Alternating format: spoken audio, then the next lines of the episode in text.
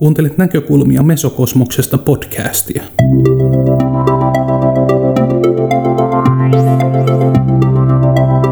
Esseemuotoisia kuunnelmia, haastatteluja ja reflektiivisiä puheenvuoroja toimittaa sinulle Marko Manninen.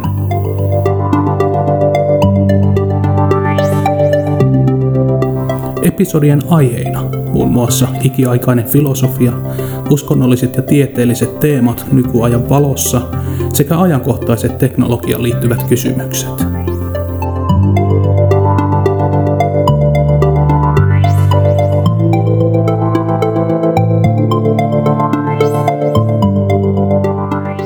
Nyt on vuorossa episodi numero neljä. Elämän filosofia ja arkikieliset käsitteet.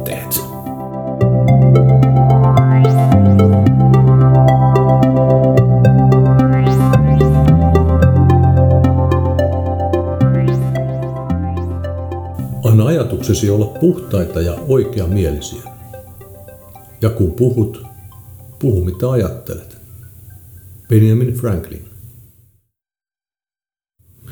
Pohdimme tässä jaksossa ruusuristiläisen Jukaan kanssa, mitä filosofi, elämän filosofia ja arkikielinen filosofointi voisi tarkoittaa nykyaikana. No niin, tervetuloa Jukka tähän podcast-jaksoon. Kiitos.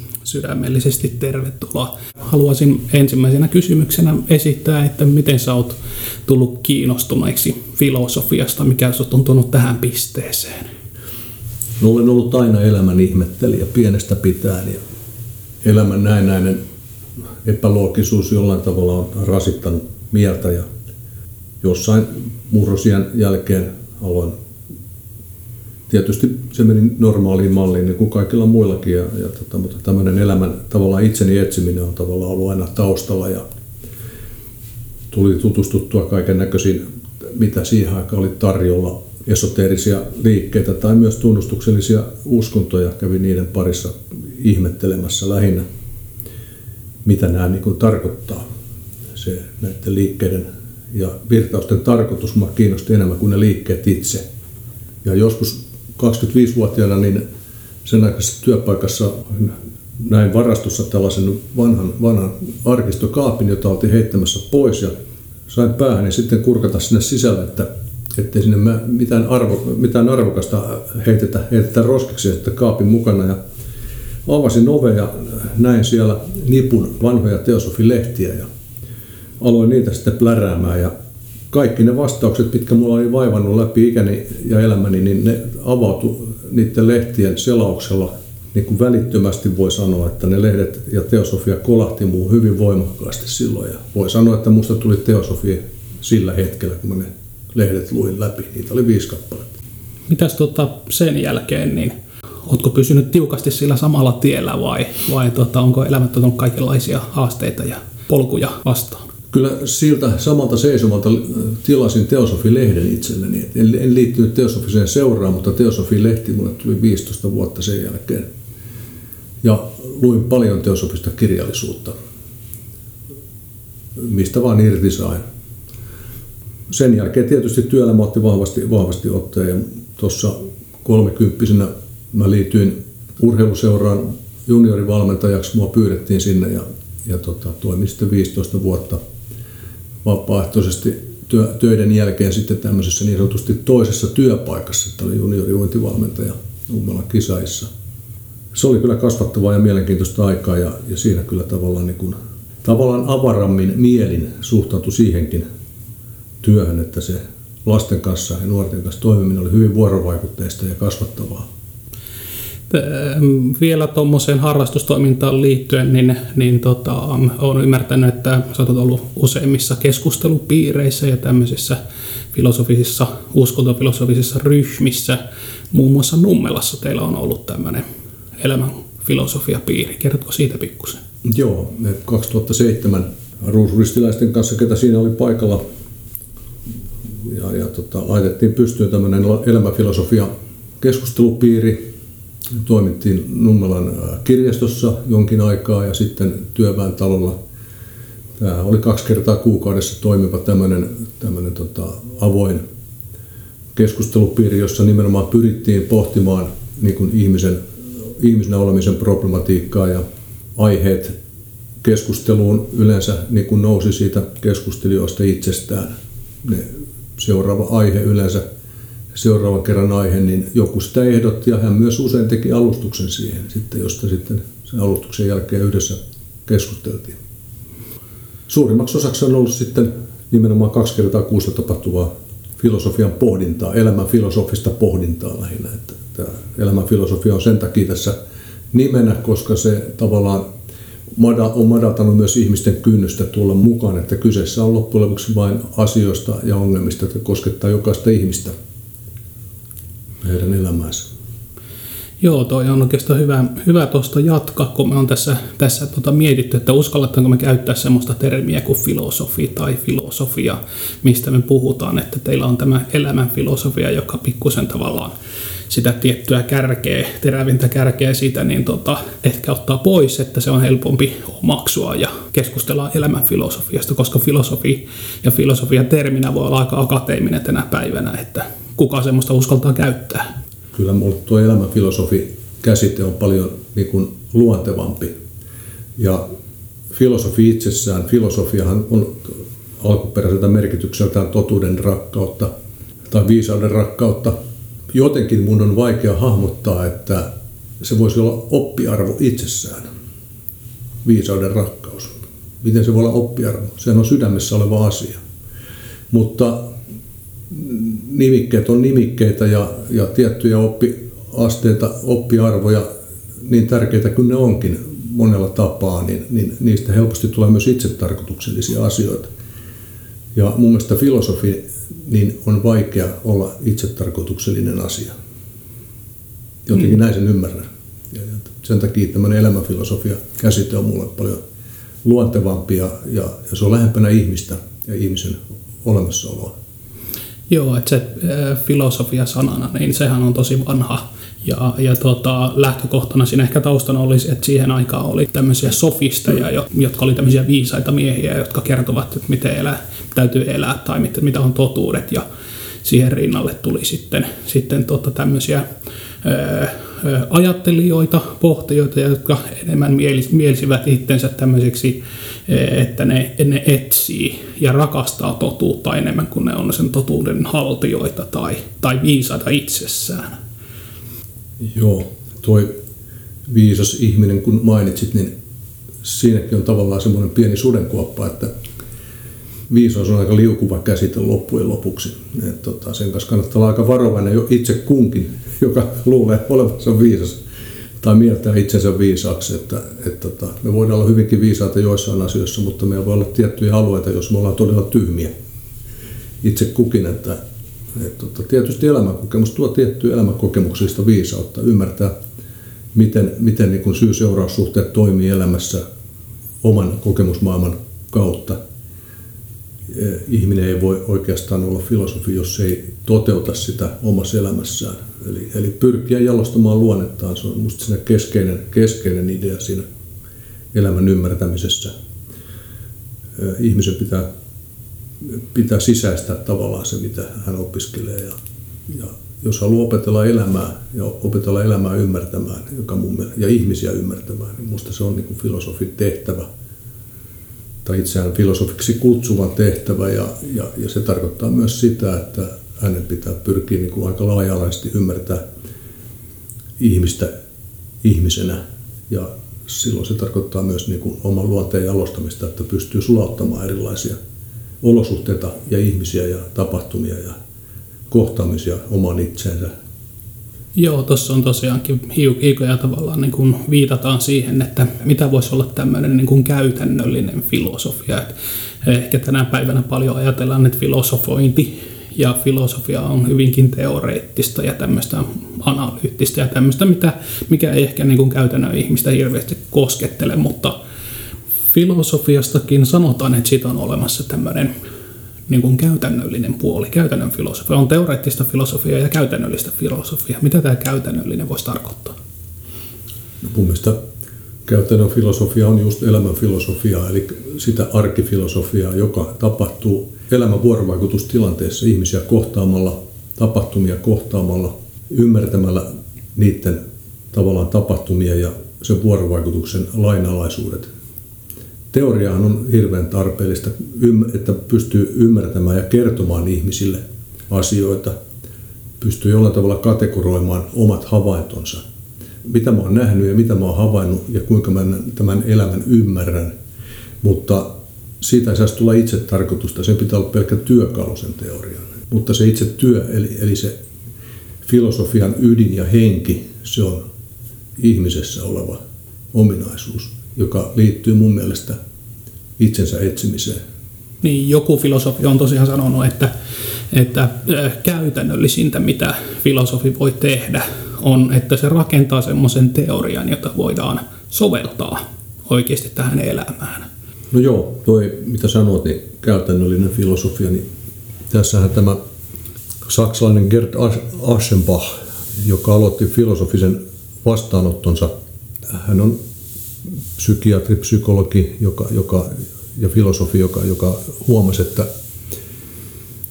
ihmisten, ihmiset, jotka painiskelevat henkilökohtaisten ongelmiensa, psyykkisten ongelmiensa parissa, niin, niin heitä ei pysty lääkkeelle parantamaan, koska ihmisiä ei johdeta heidän omien ongelmiensa lähteelle, vaan koitetaan kemiallisesti ikään kuin lopotomoida ihmiset tiettyyn tilaan, rauhoittaa heidät, mutta ei missään vaiheessa avata ihmisen ei tavallaan niin kuin auteta ihmistä ratkaisemaan omia ongelmiaan, joka viime kädessä vasta poistaa ne ongelmat, kun ihminen tietoisesti on niitä päässyt itse käsittelemään. Että monet traumat on niin vaikeita, että ihminen kieltäytyy tunnistamasta niitä, kieltäytyy myös tunnustamasta niitä.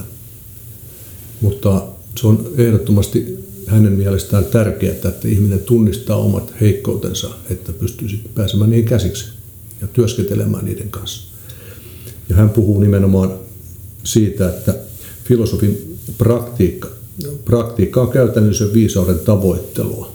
Ja alkoi pitämään sitten filosofin vastaanottoja näille, näille potilailleen. Ja, ja tätä samaa metodia myöskin sitten on, on käyttänyt suomalainen psykiatri Antti Mattila, joka myöskin aloittanut filosofin vastaanotot potilailleen ja huomannut, että siitä on huomattavasti paljon enemmän hyötyä, kun määrätä heille lääkkeitä tässä Aschenbach toteaa myös, että viisaus on omien kokemusten kautta opittua ja testattua tietoa. Se on sisäistettyä tietoa, joka näkyy meidän teoissamme. Viisaus on mahdotonta ilman kosketusta omiin kokemuksiimme. Ja tätä samaa tietoa käytettiin jo antiikin Kreikassa ja Roomassa ja tätä filosofin, näitä filosofin vastaanottoja. Filosofit tuli tavallaan myös niin oman aikansa psyykelääkäreitä.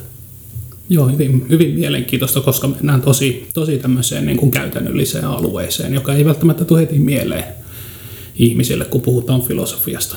Kyllä. Jotenkin tämä kreikkalainen Demokriitos oli ensimmäisiä, joka kehitteli terapeuttista analogiaa ja sanoi näin, että lääketiede parantaa ruumiin sairaudet, mutta viisaus vapauttaa sielun sen kärsimyksistä. Muista siinä on vinha perä. Käytännön filosofi on usein sydämen ihminen, joka, joka on empaattinen ja joka ymmärtää toisen ihmisen olemassaoloa ja hänen vaikeuksiaan. Mun mielestä se on ehdoton edellytys.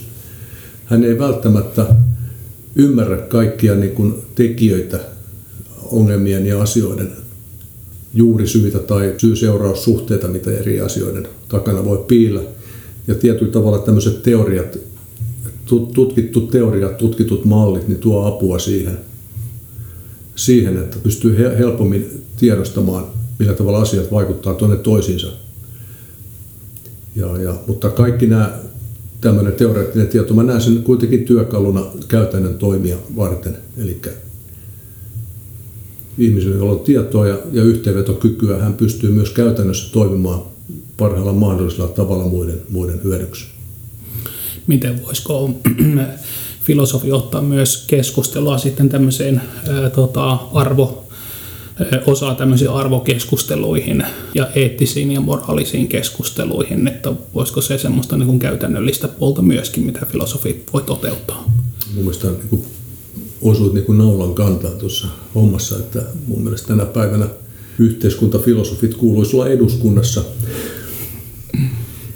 niitä kaivattaisiin filosofista näkemystä ylipäätään elämän hallintaan. Se on täysin kadoksissa. Ja, ja tota, mielestäni tämmöiseen filosofiaan viittaa myös tavallaan läheltä liippaa myös niin kuin psykologia erilain, eri, eri haaroineen. Eli sieltä löytyy hyvin paljon sitä tietoa, mitä, mitä tota tarvitaan tämän päivän ongelmien ratkaisussa. Ne on ihmisen psyykessä olevia oireita, jotka pitäisi syvällä ymmärryksellä pystyä hoitamaan. Kaikki, kaikki epäkohdat, mitkä yhteiskunnassa näkyy, niin ne on, on vain oireita ihmisen mielen disharmoniasta, jos näin voi sanoa. Tuosta vielä voisi ehkä jatkaa, että mitä ajattelet, mitkä on filosofin tai filosofian tärkeimmät kysymykset? Jos pitäisi laittaa vaikka kolmen tärkeimmän kysymyksen ryhmä, niin mitä siihen sun mielestä kuuluisi? Mitä ihmisen kannattaisi miettiä erityisesti? No kyllä mun mielestä niin kun pitäisi, tuossa on asia, joka herää automaattisesti jossain vaiheessa, on ymmärtää oma itsensä ja oma paikkansa tässä maailmassa – mutta ihminen on kuitenkin egoinen olento, minä olen olio, joka, joka, joka pyrkii hahmottamaan maailmaa omien niin kuin, silmälasiensa läpi ja, ja tota, sen kokemuspiirinsä kautta törmäten sitten erilaisiin vastuksiin. Ja kyllä mun mielestä niin kun se, minkä takia elämä on, mikä on oma paikka elämässä ja, ja tota, kuinka ymmärtää tätä olemassaoloa ja, kuinka tämä, ja, ja ymmärtää vähän kokonaisuuden päälle, päälle, mistä on itse riippuvainen. Nämä riippuvuussuhteet, riippuvuussuhteet mun mielestä ja syy-seuraussuhteet, jotka, jotka vaikuttavat omaan elämään ja, ja omaan kehittymiseen ihmisenä, niin ne pitäisi niin kuin mun mielestä tuoda jo alakoulu, alakouluvaiheessa niin kuin jollain tasolla niin kuin ihmiselle että sinä et ole vain yksin olemassa täällä maailmassa, vaan, vaan kaikki sun ympärillä vaikuttaa suhun jatkuvasti. Ja miten se vaikuttaa, niin on sun opittava käsittelemään sitä asiaa. Käytettävä omaa ajattelukykyäsi. Ja mun mielestä tähän liittyy tämä erottelukyvyn kehittyminen myöskin. Että ihminen opetetaan ajattelemaan omilla aivoillaan. Että tämähän on näiden suurien vanhojen viisaiden miesten keskeinen opetus, että ihminen oppisi valvomaan ja hallitsemaan ajatuksia ja koska ajatukset on luovaa voimaa, jolla me rakennetaan omaa huomispäiväämme. Eli voisiko tuosta kiteyttää sitten kolme asiaa, että, että tavallaan kysymykset siitä, kuka minä olen, millä tavalla mä olen yhtä tämän maailman kanssa ja mikä erottaa mut tästä maailmasta. Mm. No toi on ihan hyvä, hyvä määritelmä. Mikä olen, miksi olen. Minne ollaan menossa. Minne ollaan menossa, joo. Ne on mulle ollut ne kysymykset. Jos vielä tuota käytännön puolta miettii, sä oot, ollut kaikenlaisissa seuroissa ja yhdistyksissä ja, ja tuota, työelämässä mukana ja näin, niin mit, miten tuota, jos työelämää ajattelee, niin ootko pystynyt hyödyntämään työelämässä jotenkin tämmöistä filosofista pohduntaa tai sitten filosofista taustaasi? No joo, mä olin aika hektisessä työympäristössä, mutta mulla oli aina semmoinen vahva tarve siihen, että mun piti ja pitää edelleenkin kokea tietty missio ennen kuin mä teen jotain hyvin. Mulla pitää olla missio siihen, mitä mä teen. Että mä voin perustella itselleni, miksi mä teen tätä. Oli se työ mitä tahansa. Ja kyllä mä omassa työssäni, niin kun, mitä sitten kulloinkin teinkin, niin koin hirveän tärkeänä sen, että mä teen jotain sellaista, josta muut voi hyötyä. Että mä voin olla hyödyksi muille. Suunnittelin ohjelmistojen käyttöliittymiä ja ja veliprojekteja ja tämän tyyppistä. Mutta tota, se, että mä teen jotain semmoista, mitä voi ihan oikeasti käyttää, mikä edes auttaa niin kuin ihmisten päivittäistä elämää, päivittäistä työtä. Se oli niin kuin vahva, vahva tota, tavallaan painopiste tavallaan mun ajattelussa silloin. Ja toinen, toinen asia, mikä tulee mieleen, niin, niin on se, että mä harrastin paljon aforismeja työelämässä ja eri tilanteissa oli neuvotteluja mitä hyvänsä, niin jos tuntui joskus, että asiat jumittuu paikalle ja ihmiset jää niin kuin omien ajatustensa uriin, niin mä pyrin aina jollain aforismilla pyrin valottamaan asiaa vähän toisesta näkökulmasta ja, ja, ja jäin sitten niin kuin kuuntelemaan, että herättikö se niin kuin mahdollisesti ajatuksia. Ja aika usein joskus tulikin tilanteita, että kaverit rupes funtsimaan, niin ai jaa, voiko tuon noinkin ajatella tyyliin. Jos sattuu olemaan joku kuuntelija, joka ei tiedä mitä on aforismi, niin päästään filosofian oikein tämmöiseen mukavaan määrittelypuuhaan. Osaatko kertoa, mitä tuota aforismi on? Niin, no se on? Mulle se on mietelause suomeksi. Sitähän se on. Mietelause, se on tavallaan lyhyt ilmaus siitä, että kiteytys tavallaan jostain laajemmasta ajatuksesta. Musta se on, joka kertoo tavallaan tuommoisen laaja, pitäisi ihan oikeasti itsekin harrastaa sitä vähän enemmän, mutta koska tuppan ole vähän laaja, laaja puheinen, mutta se on kiteytys jostain laajemmasta asiakokonaisuudesta. Filosofia on, on, se on kaikessa musta läsnä. Jos ajattelee sen perimmäistä merkitystä, niin, niin eihän se ole pelkästään sanoja. Se on, musta se on elämää, toimimista ihmisten parissa, eleissä, liikkeissä, tunteissa, toiminnassa, käytöksessä – että jos ajatellaan, että kaksi teoreettista filosofia keskustelisi keskenään, niin siitä äkkiä tulee vain tilanne, että kumpikin puolustaa omia teoreettisia linnakkeitaan. Mutta jos elämän filosofit keskustelee keskenään, ne täydentää toinen toistensa tietovarastoja.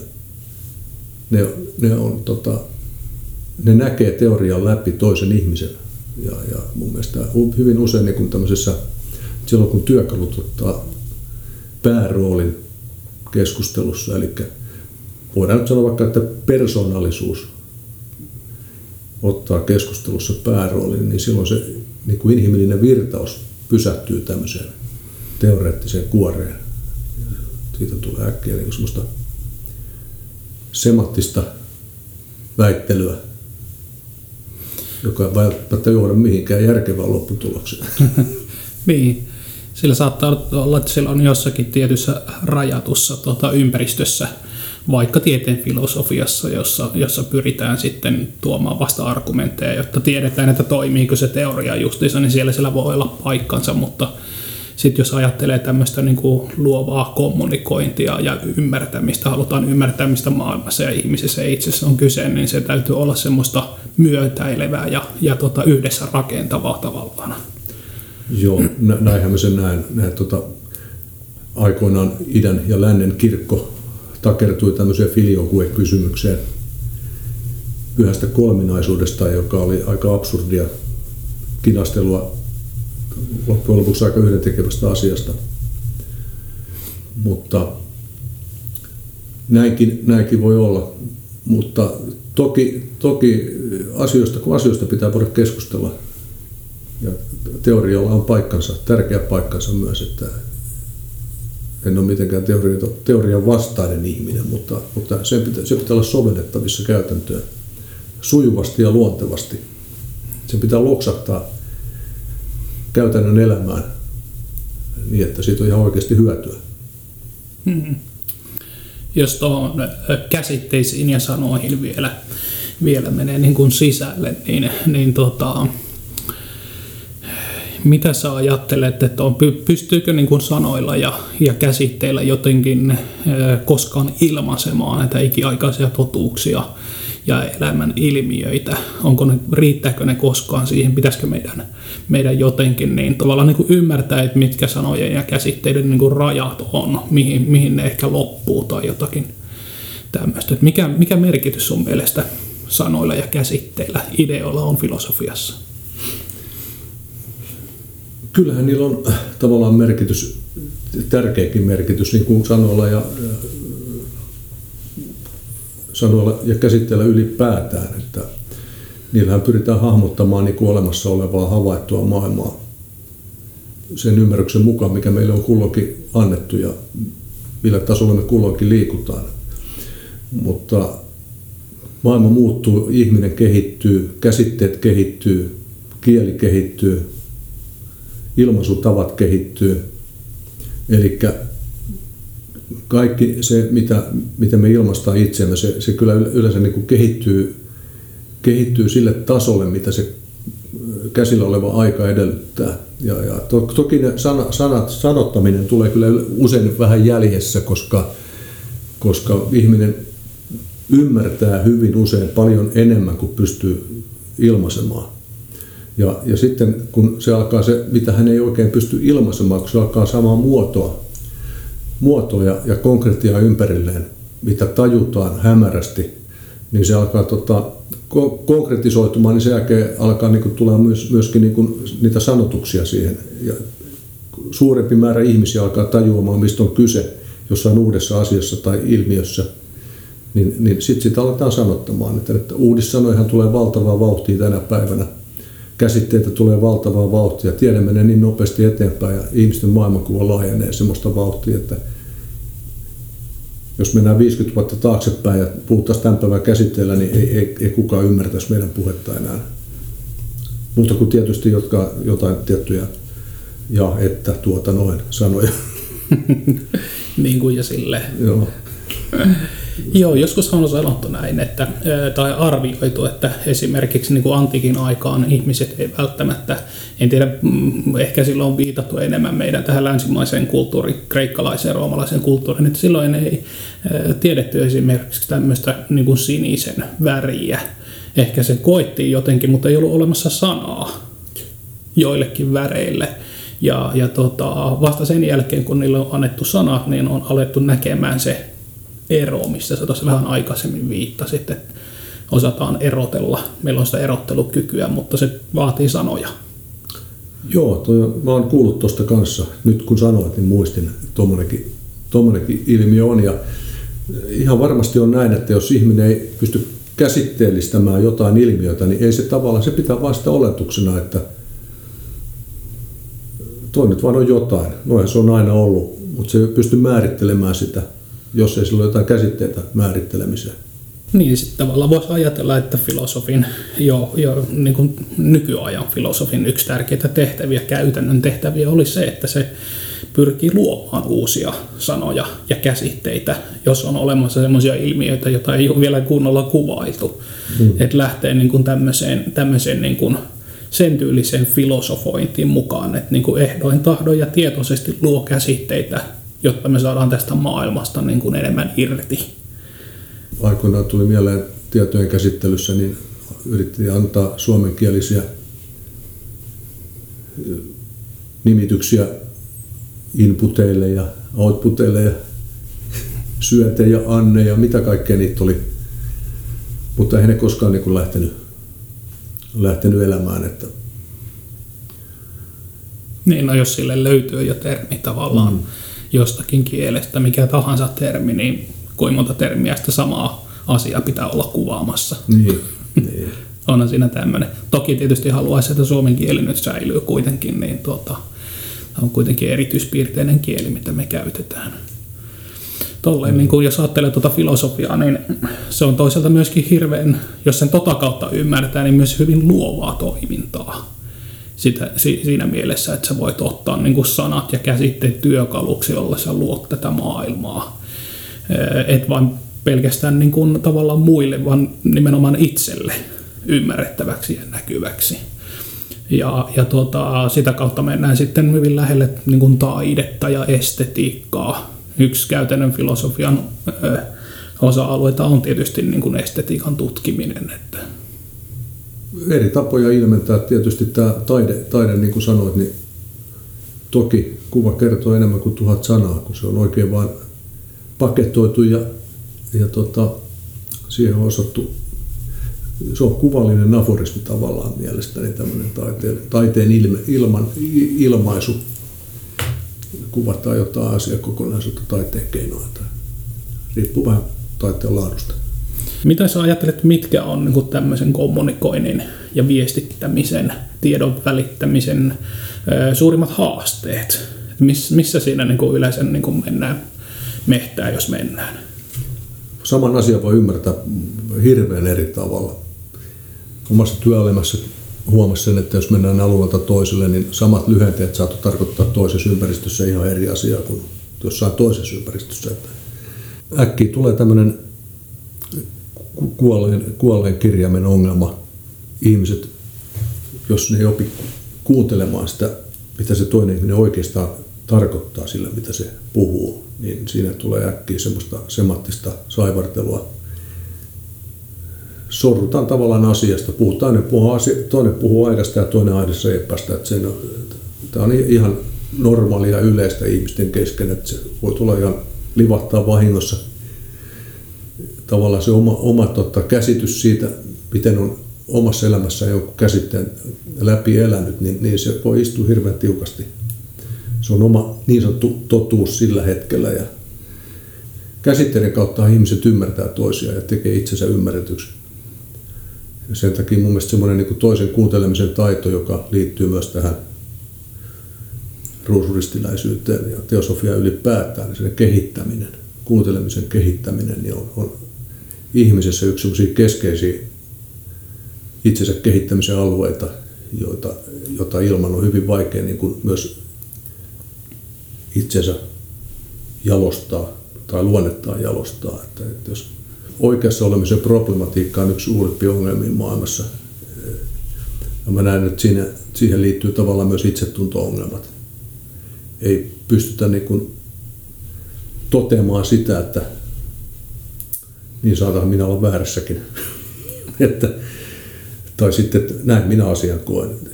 Kuitenkin puhutaan asiasta, jossa, jossa tota, me pannaan saman asian ympärille useita ihmisiä, niin, niin on jokaisella oma, oma näkökulma siihen yhteen samaan asiaan. Ja sen takia se asian ympäri pitää vaan osata kiertää, kävellä ja nähdä toisen ihmisen näkökulman kautta asiat ja oppia sitä kautta ymmärtää vähän laajemmin laajentaa omaa perspektiiviään tavallaan.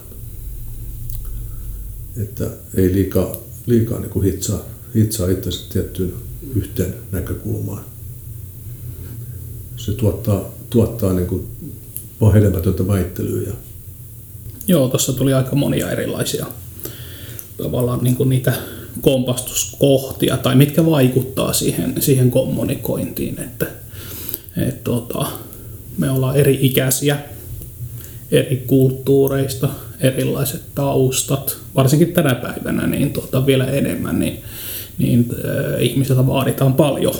Uskonnot kuitenkin vaikuttaa meihin, vaikka ollaan jossakin mielessä niin kuin sekulaaria kulttuuria Suomessakin, mutta tuota, kyllä meillä on niin vahva traditio tuossa ja tausta on siinä, että, että tämmöiset niin kuin, ne on aika syvällä meissä. Ja ne ei ole itsessään vaikuttaa paljon siihen, että mitä, mitä me niin otetaan vastaan ja mitä me annetaan. Ja sanoja kai ehkä käytetään tämmöisenä niin kuin vallan välineenä aika yksioikoisesti, että ihmiset ei välttämättä, välttämättä niin tota, ehkä, ehkä sitten en tiedä onko se ymmärtämisestä vai mistä, mistä siinä nyt on kyse, mutta että niin kuin, sanat ja ajattelut, niin ne vois, ne vois olla niin kuin tämmöistä taidetta, jota tuodaan yhteiselle pöydälle. Että ne ei ole semmoisia, millä me yritetään määritellä ja, ja pistää asiat niin kuin pakettiin. Et, et me ei, ei, ei ehkä ole totuttu käyttämään niin paljon sanoja eri tavalla. Että ne on suoraoikoisesti aina, että me yritetään sanoa, mitä pitää tehdä ja, ja, ja niillä yritetään määritellä asioita. Ja, ja tämä tuo sitten niin kuin konflikteja aika nopeasti ettei olla valmiita semmoiseen, semmoiseen tota, no, oikeaan dialogiin, jossa, jossa kuunnellaan ja vastavuoroisesti tehdään sitä molemmat ja, ja yritetään ymmärtää ja, ja tota, annetaan tilaa toisille puhua, otetaan vastaan sitä ja näin edelleen. Että aika, niin kun, aika korkeita taitoja se vaatii. Kyllä joo, ehdottomasti tuo, tuo taide oli ihan hyvä, hyvä ajatus pitää olla luova tilanne. Keskustelun pitäisi olla luova tilanne. Luova tilanne ja, ja nimenomaan sen, se pitää olla ymmärryksen läpitunkema tilanne. Ja, ja, ja siinä ei voi olla mitään sanelua. Siis jos puhutaan hedelmällisistä keskustelusta. Ja jos halutaan oppia ymmärtämään jotain muutakin kuin oma, omia ajatuksiaan. Eli meillähän on kaikilla tavalla tietyllä tavalla oma dogmi päässämme, joka on ihan ymmärrettävää ja, ja, ja vaikka kuinka yritettäisiin olla avaramielisiä ja, ja skaalautuvia, niin, niin, niin tavallaan se elämän kokeminen vaatii tietynlaista pysyvyyttä ja ajattelun pysyvyyttä, että tässä niin kuin selvitään eteenpäin, mutta, mutta niin kuin omia näkökulmia pitää pystyä tarkastelemaan aika tiuhaa. Mitä nopeammin maailma muuttuu, niin sitä valmiimpi pitää olla, olla niin kuin ottamaan vastaan uusia, uusia virtauksia, uusia ajatuksia ja uusia tarkastelukulmia. Meillä hyvin usein jämähtää se niin kuin oman näkökulman niin kuin ainoaksi oikeaksi. Ja haluan vielä painottaa, että se on ihan ymmärrettävää, mutta, mutta se, jos, jos ei niin kuin missään vaiheessa niin kuin on valmis tarkastamaan ja tarkastelemaan omia, omia näkemyksiään, jos ei ikään kuin päivitä omaa ajattelua, niin, niin se voi rysähtää kerralla sitten nurin, kun maailma menee ohi, niin että viuhuu. Ja, ja sitten huomaa, että on aika yksin niiden omien jämähtäneiden niin kuin käsitystensä kanssa, eikä pysty kommunikoimaan enää mihinkään suuntaan. Et, et se on niin kuin ihan itsesuojelun näkökulmasta jo, jo tärkeää, että ihminen niin kuin pitää tavallaan tietyn valmiuden ottaa vastaan asioita, jotka ei heti ensinäkemältä tunnu itsellä niin tutulta tai, tai, tai jo, joihin tulee tavallaan sellaista sisäistä torjuntaa, niin pitäisi olla valmis tarkastelemaan niitä asioita siitä sisäisestä torjunnasta huolimatta. Pitäisi pystyä olla valmis niin kuin analysoimaan ja näkemään ja ymmärtämään asioita ennakkoluulottomasti aika monesti mainitaan, että filosofi se on niin kuin tämä maailman ihmettelijä ja se on, sen täytyy olla sen perusluonteen ominaisuus ja sitä pitää, pitää ehkä yllä, sitä pitää ehkä vaalia semmoista niin kuin ihmettelijän ja ö, kysyjän ö, roolia. Miten sä oot pysynyt ajattelijana, pohtijana, ihmettelijänä niin tähän, tähän totta pisteeseen, tähän ikään asti? No, kyllä mulla aika usein, usein niin kuin tulee se sellainen ajatus, että onko mä nyt ihan varmasti ymmärtänyt kaiken oikein. Mä asetan kysymyksiä itselleni. Ja, ja, tota, ja varsinkin jos mä alan niin kun huomaan, että mä jostain syystä ää, jämähdän sellaiseen ää, moodiin tai tilaan, että, että mulla tulee niin kun, että, että ei nyt suorastaan väittelyä ihmisten kanssa, mutta että mä huomaan, että mä oon ajautumassa semmoisiin tilanteisiin, joissa mä niin kuin mielelläni niin kuin rupean painokkaasti pitämään omista mielipiteistäni kiinni.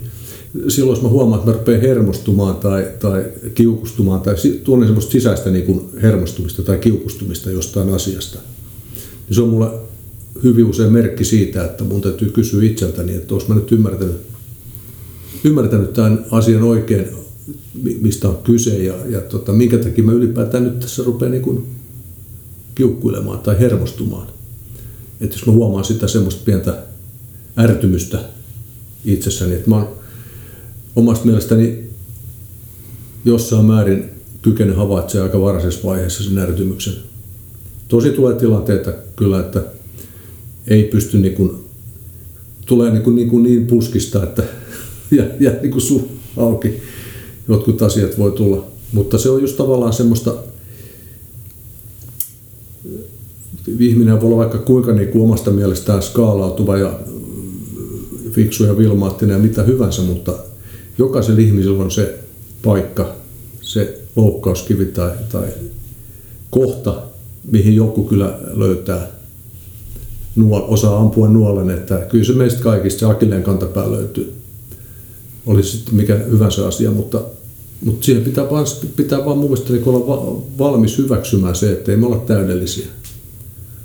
Vaikka kuinka niin kuin pyöritettäisiin teorioita päässämme, niin ei, ei me olla täydellisiä. Että meillä on ne inhimilliset puutteet ja heikkoudet, ne on meissä.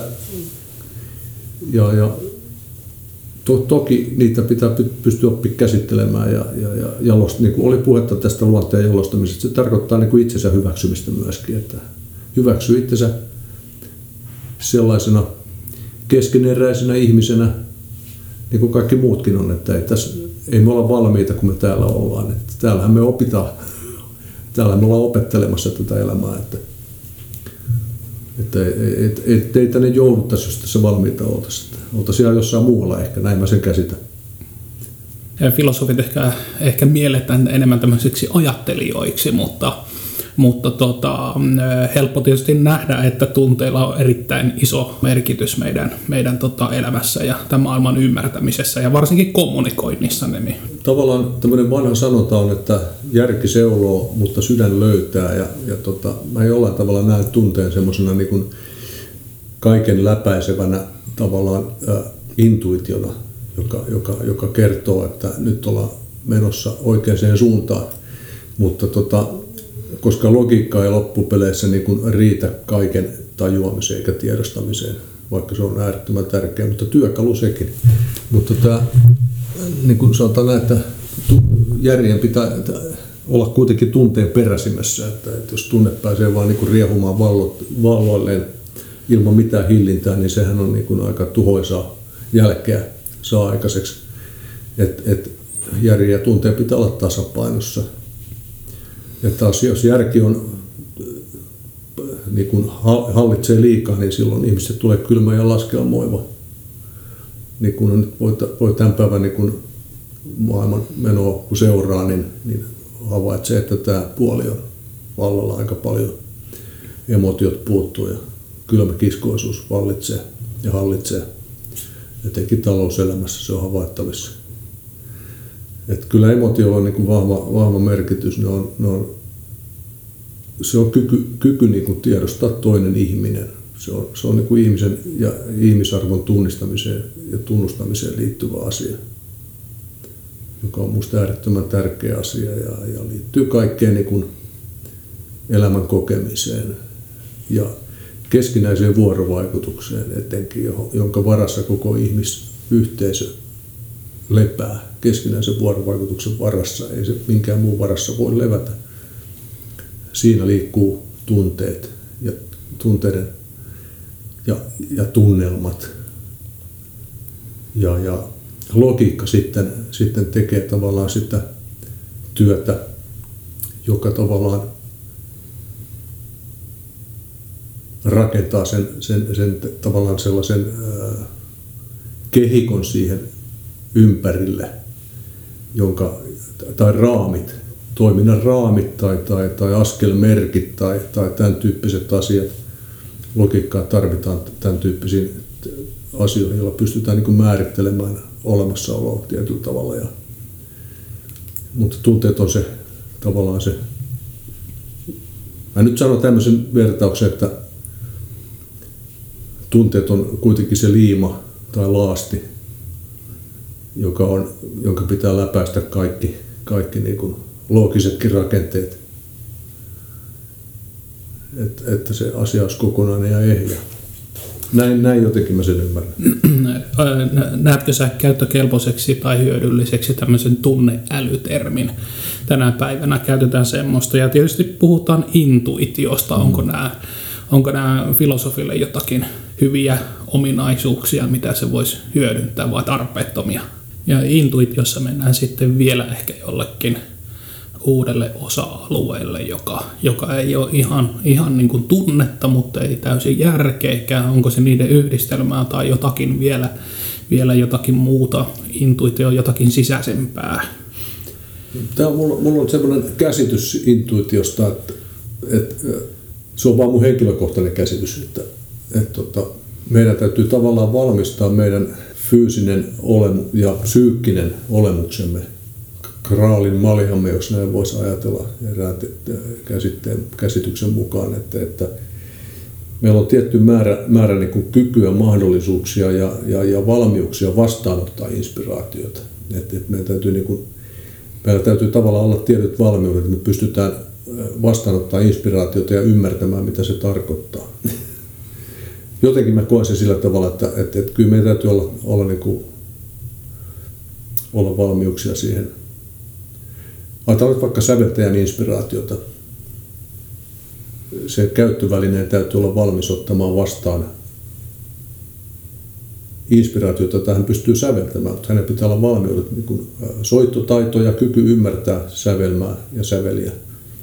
Kuvataiteilijan taas vastaavasti pitää olla niin kuin välineistö kunnossa tuottamaan se inspiraation, inspiraation tulos niin kuin materiaan. Eli pitää olla tavallaan käyttövälineen pitää olla valmis, valmis niin kuin ilmentämään materiaan se inspiraation lopputulema. Niitä voi sitten kutsua talenteiksi näitä, henkilökohtaisiksi talenteiksi. Osaan maalata, osaan säveltää, osaan sitä sun tätä. Ja, ja oli se sitten alue mikä tahansa, niin musta inspiraatio, inspiraatio vaan inspiraationa sinänsä, niin voi jäädä niin kuin lillumaan niin kuin hedelmätön teoria, jos sitä ei osaa, osaa tota, soveltaa itsensä läpi ja kautta tähän materiaalimaailmaan. Tuossa, joo, tuossa tunnustat, että siinä on niin kuin kyse jonkinlaisesta, jonkinlaisesta niin kuin sisäisen maailman ulos tulemisesta, no, manifestaatiosta tai jostakin tämmöisestä, että se inspiraatio tulee jostakin, jostakin tosi, tosi niin kuin, äh, syvältä ja, ja tota, ilmenee sitten meissä, niin tietysti ehkä ensin, ensin täällä niin kuin ajatusten ja tunteiden tasolla sitten meidän fysiikan käsien näiden ulokkeiden tasolla, tai sitten me voi olla, meillä on erilaisia työkaluja ja jatkeita vielä näille käsille, että se tavallaan niin kuin, tulee sisältä ja ulos joku, joku voima tai joku teko. Onko tämmöinen, tämmöinen niin kuin, filosofille tämmöinen jaottelu mielekästä, että on olemassa joku sisäinen maailma ja ulkoinen maailma vai, vai tota, pitäisikö ymmärtää, että kaikki tämä on jotakin yhtä ja samaa liikuntoa? No joo, tässä muut tulee parikin asiaa mieleen, että eräs, eräs tota, ystäväni puhuu lemniskaatasta, joka on joka toinen, toinen tota, puoli tästä ikuisuuden symbolista tästä kyljellä olevasta kahdeksakosta on meidän sisällä ja toinen puoli on sitten ulkopuolella, jossa tapahtuu tämmöinen vuorovaik- jatkuva niin kuin kierto sisään ulos, sisään ulos. Eli, eli me tavallaan niin kuin, on, on, tota, me ollaan tämmöisen niin kuin jatkuvan virtauksen niin kuin vaikutuksen piirissä tässä ulkoisessa maailmassa. Mutta sitten jos puhutaan tästä sisäisestä, sisäisestä inspiraatiosta, niin, niin on, on tota, tavallaan ihminen valmistaa itse itseään niin kuin vastaanottamaan korkeampia inspiraatioita. Me, me tehdään se tavallaan sen oman sisäisen ponnistuksen kautta, millä tavalla me halutaan suunnata itseämme ja kehittymistämme.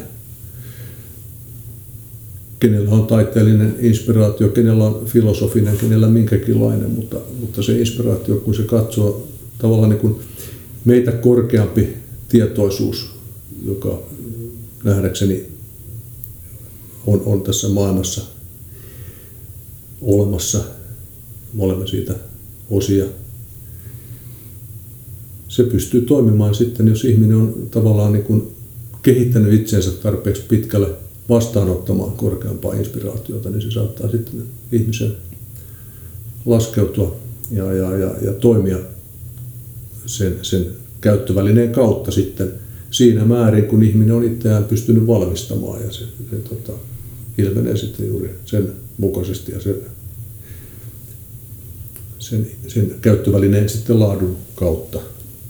Joskus käytetään, käytetään tämmöisiäkin termejä, kun puhutaan tästä niin kuin sisäisestä ja ulkoisesta, ulkoisesta maailmasta, niin, niin tota, filosofiaan liitetään tämmöisiä ö, määreitä kuin esoteerinen ja eksoteerinen filosofia, onko nämä, nämä totta, kuuluuko sinun käsitejärjestelmään maailmankuvaan tämän tyylinen jaottelu?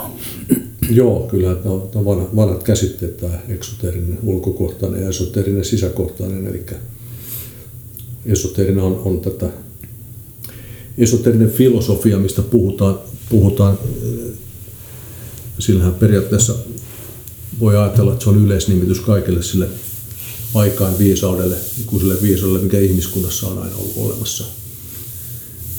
Ja, ja jota sitten ilmenee enemmän tai vähemmän näissä ihmiskunnan henkisissä tai henkistieteellisissä traditioissa ja mytologioissa. Eli nehän nehän koskee, tämä esoterinen filosofia tavallaan koskee sitä maailmankaikkeuden ja ihmisen arvotusta, tutkii sitä ja, ja, ja myöskin, myöskin tota, voi ajatella, että esoterinen filosofia näkyy, näkyy myös niin kuin ihmisen ja on päätynyt ihmisen psykologista kehitystä tutkivaan tieteenhaaraan, eli tähän just niin kuin ennen mainittuun psykologiaan, jota itse asiassa kutsuttiin sielutieteeksi vielä 1800-1900-luvun vaihteessa. Että se antaa niin kuin hyvän kuvan siitä tämmöistä esoteerista sisä, sisäisestä niin kuin näkemyksestä. Ja, ja sielutiede on ollut, ollut tota ihan ihmisen niin kuin psyyken tutkimista ja ihmisen psyyken tutkiminen on hirveän vanhaa perua oleva, oleva tota, tiede niin sanotusti. Eli muinainen, muinaiset uskonnothan voidaan ajatella niiden olevan niin kuin oman aikansa tieteitä, ihmisen salaisuuden, ihmisen salaisuutta ja kosmista järjestystä selvittäviä tieteitä. Ja, ja, ja tuota, semmoisena niitä pidettiin. Ja,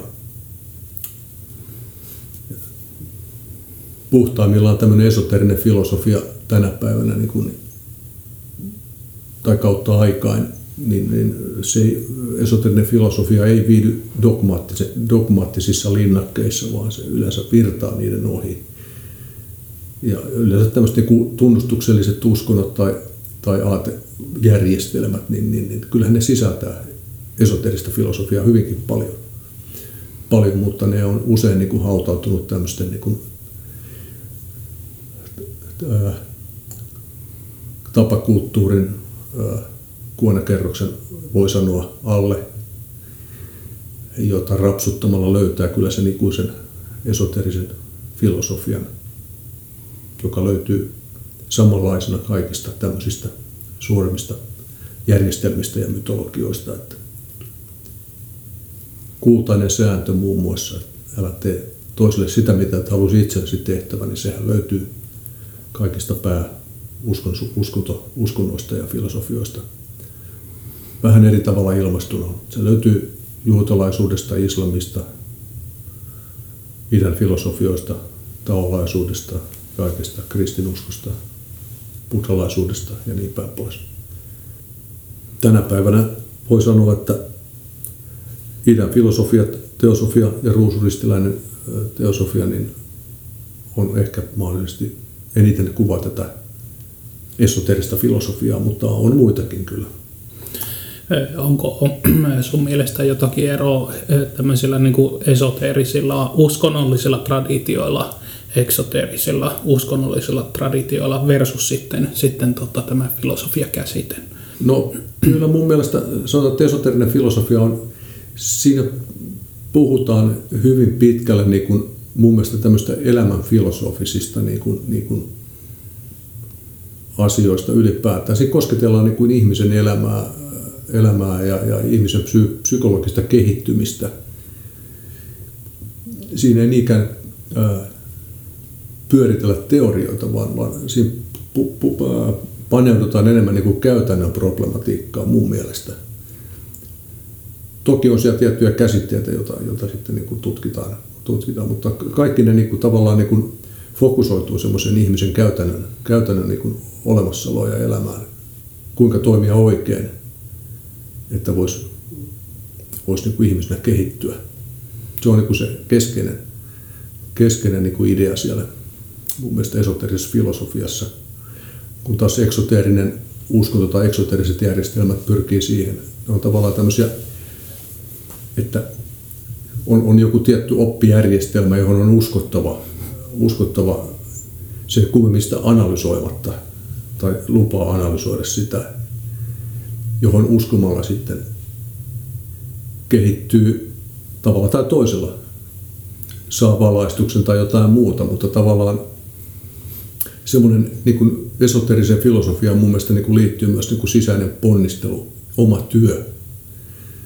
Jotkut kutsuu sitä suureksi työksi. Islami, islami, islami puhuu suuresta jihadista, joka ei ole mitään tekemistä pienen jihadin kanssa. Että suuri jihad on työskentelyä omien heikkouksia ja huonojen taipumusten kanssa ja se on sisäistä työtä. Se on ihan sitä samaa esoterista filosofiaa, mikä löytyy ihan kaikista järjestelmistä.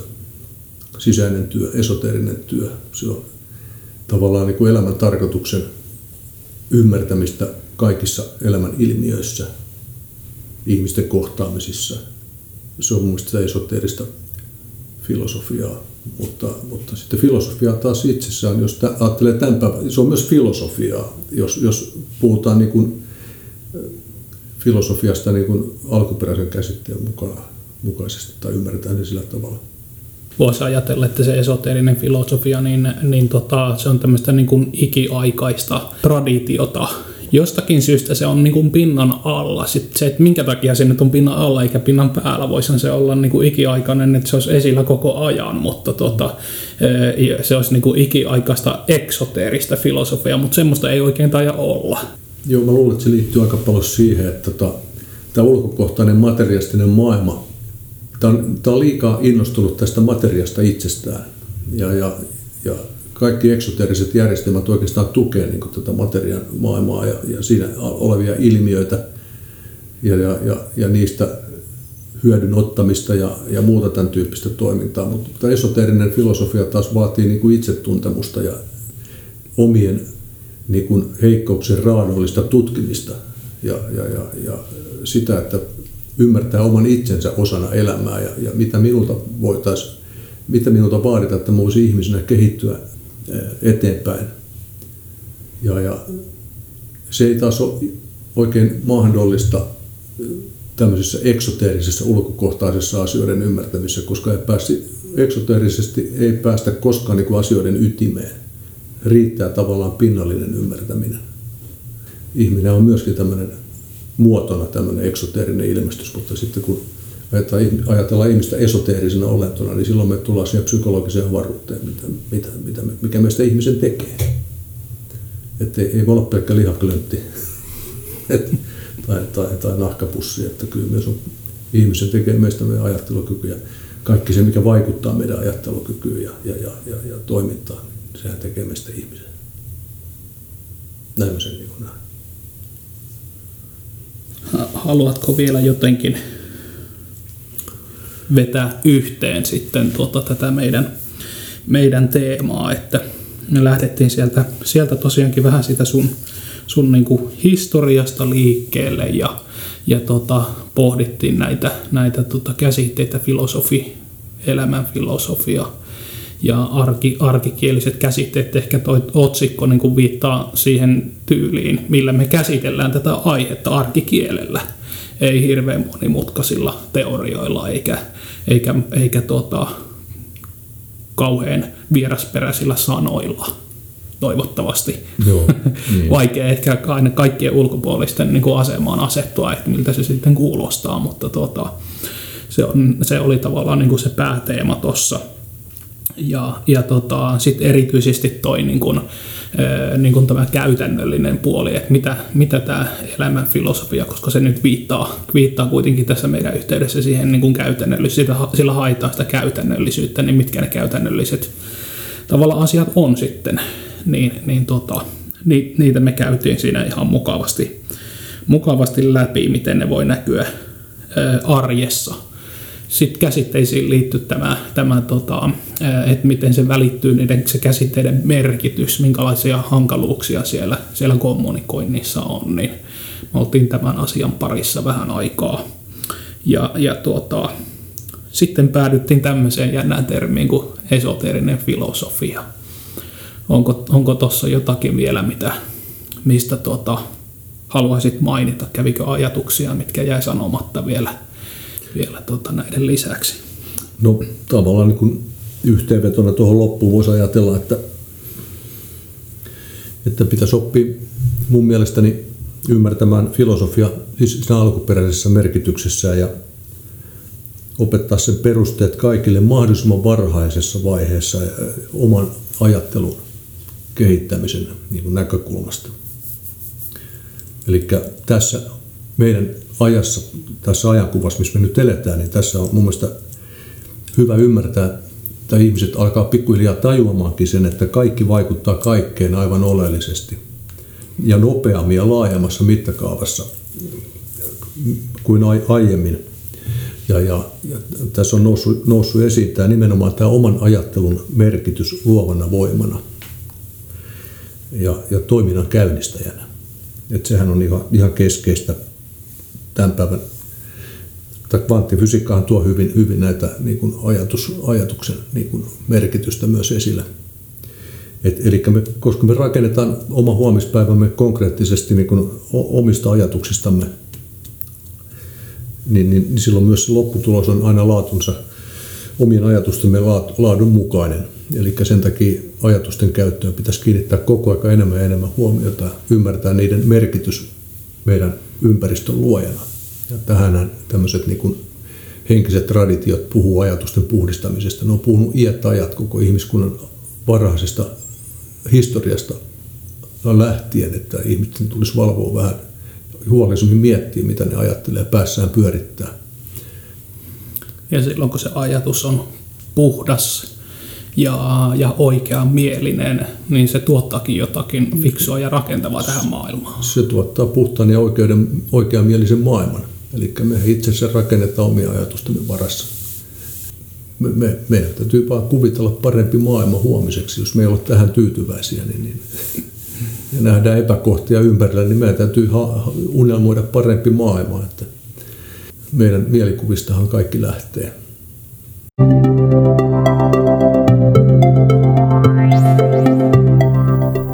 Kiitos, että kuuntelit näkökulmia Mesokosmoksesta podcastia. Isäntänäsi toimii aamuin illoin ihmettelijä matkamies Keskimaasta Marko Manninen.